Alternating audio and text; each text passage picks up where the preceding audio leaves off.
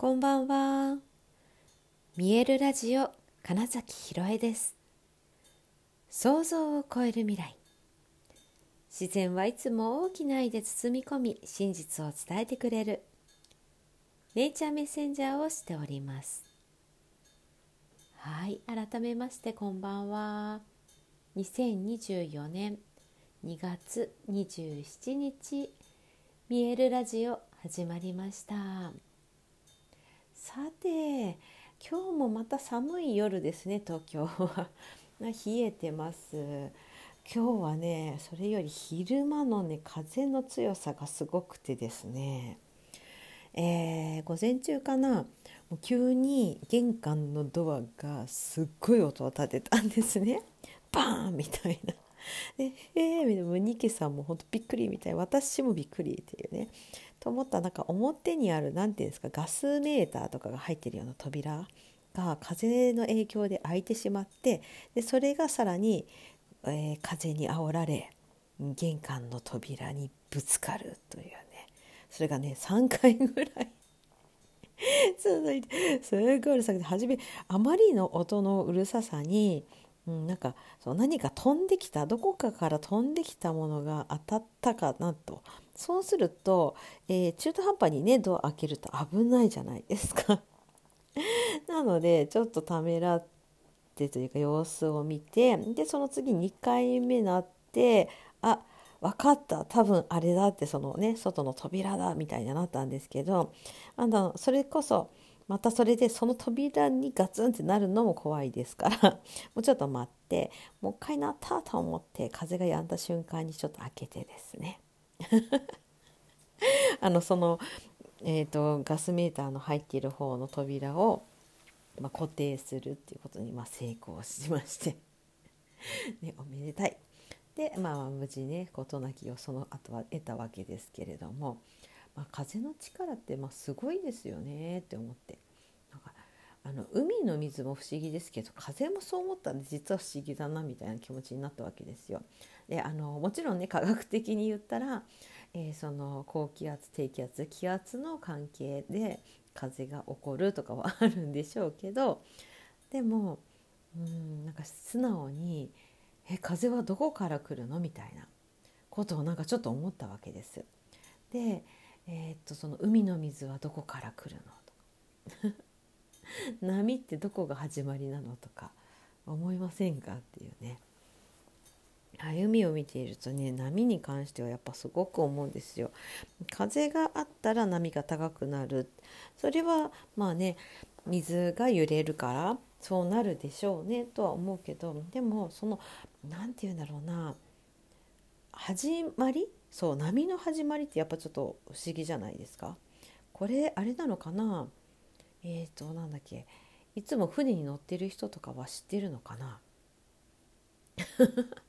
いや今の本当に本当にシンプルに今私が素朴に疑問に思ったことなんですけどね。でなんかそういう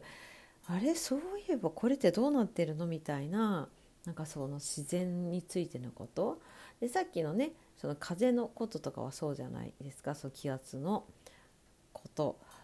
だけどじゃあその気圧の変化ってなぜ起こってるの？みたいなことに言うともう私にはちょっと、うん、習ったのかもしれないけど覚えてないなとか。雨の降る仕組みとかね雪の降る仕組みとかはまだまだ分かりやすいですけれどもああの雷とかもやっぱ不思議だなと思うんですよ。その帯電してみたいなことじゃないですか。でなんで電気がたまるの？っていう ところから始まるし「電気って何?」とかね。で、まあ、こういったことをだから常に考えている人たちはあの科学者とか研究者とかになっていって、えー、っといろいろとねあこれが答えだとこういうことなんだって言って教えてくれるわけじゃないですか。まあ、自然のこととかねなんてあの宇宙地球はなぜできたのかみたいなのも そういうことじゃないですか。でねあのこの前なんか話してて思ったんですけどその科学者だったり物理学者とか言われている方々って実はうんといわゆる見えない世界というものをうん、実は一番信じてる人たちだなって思ったんです。えーえー、なんだろうなスピリチュアル的なこと？みたいなことをあんこ怪しいとか、えー、なんだろうな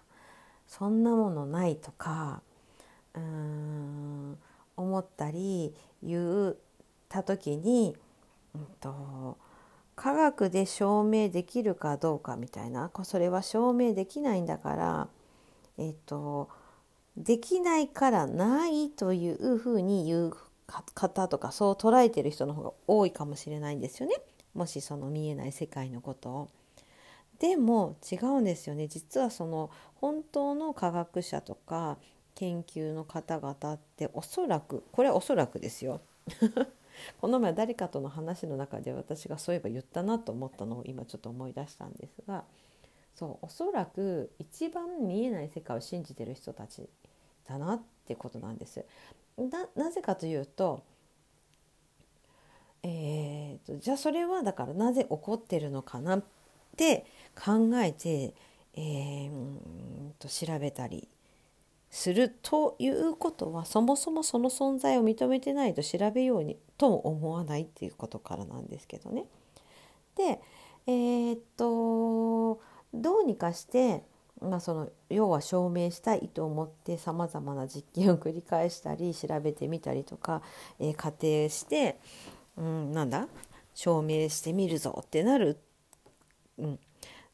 ということはなんですよ。本当にそもそもないものに関しては調べようとも思わないわけじゃないですか。ないという認識だから。だけどそれはあると思っているからこそ、えー、調べる研究するどうにかして違うもので証明するって思ったら、まあ、とても面白いなと思って、うん、そのないとあるの話で言うとね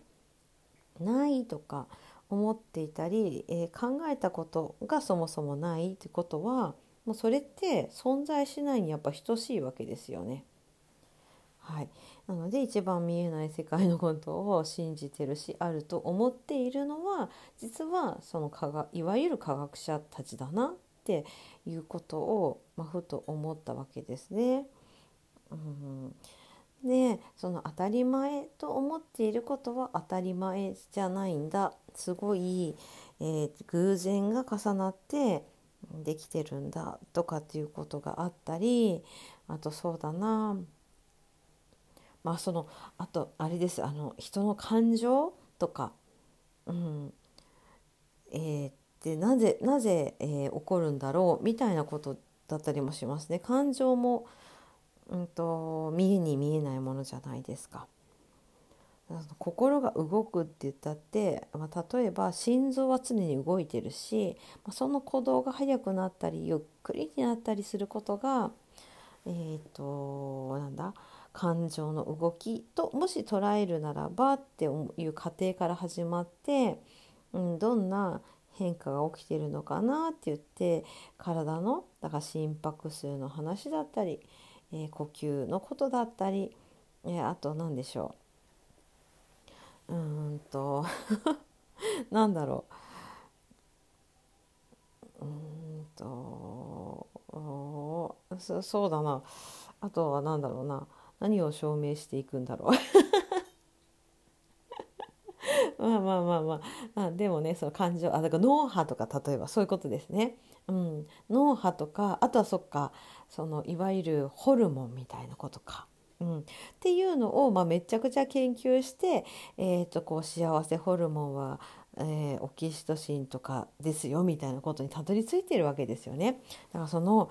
絶対に見えないと言われている感情っていうものがやっぱり存在してるということに基づいて、え、そういった研究がなされていくっていうこの何というか逆説的な、うん、捉え方というかね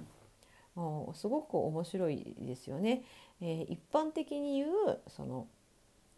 それは科学で証明できるからなんか不思議なことではないとかスピリチュアルな世界は存在しないとかなんか違う違う科学で証明できるということはつまりそれはあるっていうことだよねっていうね、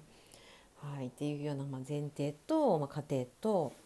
えー、なんだ研究結果というか証明、うん、だなみたいなことをちょっとふと思いました。いやなんかの表紙に本当この話したんですよ。いやだからつまり科学者が一番見えない世界信じてますよねみたいなことがほろっと出てきてでなんか今喋ってるうちにはそういえばそうだなって思ったんですね。うん、でまあその感情のことで言うと私はねあのやっぱりそのホルモンっていうものに注目して結局体がえー、感情を引き起こしてるっていうような話を、まあ、よくねコミュニケーションの講座とか、えー、俳優向けのレッスンとかで、うん、お話しさせてもらっています。もしねその辺りに興味がある方はえーと、LINE 公式 LINE 登録してもらって体験セッション受けたいですとかうんとあと note、まあ、ブログサイトというかねノートに実はその俳優向けのえー、そういった表現に関しての記事みたいなのも上げてあるので、うん、見ていただけるとなんかちょっとつかめたりして面白いかななんてことも思いました。はいということで本日もご視聴くださりありがとうございました。2024年2月27日見えるラジオ金崎ひろえでした。おやすみなさい。